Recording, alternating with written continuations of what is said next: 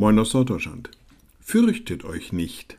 Naja, diese Botschaft haben wir an Weihnachten gehört. Die Engel kamen zu den Hirten, die das sahen, dass diese Engel kamen und die sich fürchteten. Und der Engel sagt ganz bewusst, fürchtet euch nicht. Es ist also etwas, was unserer Entscheidung unterliegt. Kleiner Einschub an dieser Stelle, wir reden nicht über krankhafte Angst. Das ist nicht durch eine einfache Entscheidung wegzudiskutieren, sondern das muss behandelt werden. Hier geht es um Furcht. Furcht entsteht da, wo wir Dinge sehen oder uns vorstellen, dann davor erschrecken und uns fürchterliche Dinge ausmalen und dann fürchten wir uns davor. Und so eine Furcht, die wir uns selber bereiten, die vielleicht in unserem Kopf entsteht, vielleicht aus unserem Gefühl heraus geboren ist, diese Angst, nein, diese Furcht, die kann lähmen, die kann uns zurückhalten, die kann uns in eine Situation versetzen, dass wir quasi erstarren und nichts mehr voreinander bekommen. Und genau an dieser Stelle setzt Christus ein.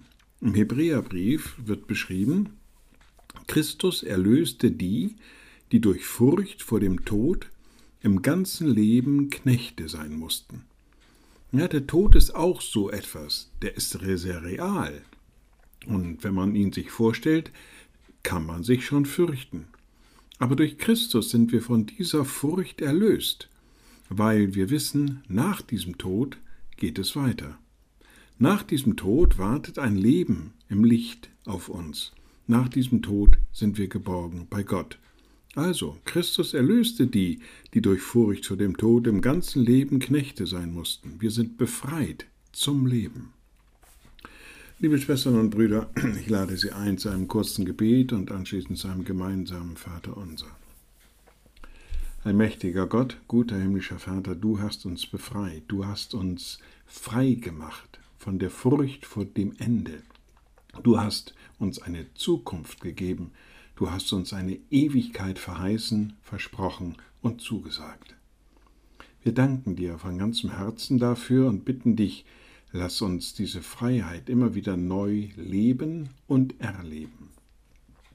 Und wir beten gemeinsam, unser Vater im Himmel, dein Name werde geheiligt, dein Reich komme, dein Wille geschehe wie im Himmel, so auf Erden.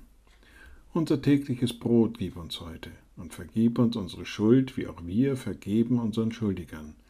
Und führe uns nicht in Versuchung, sondern erlöse uns von dem Bösen. Denn dein ist das Reich und die Kraft und die Herrlichkeit in Ewigkeit. Amen. So seid gesegnet, bleibt behütet und bleibt gesund. Tschüss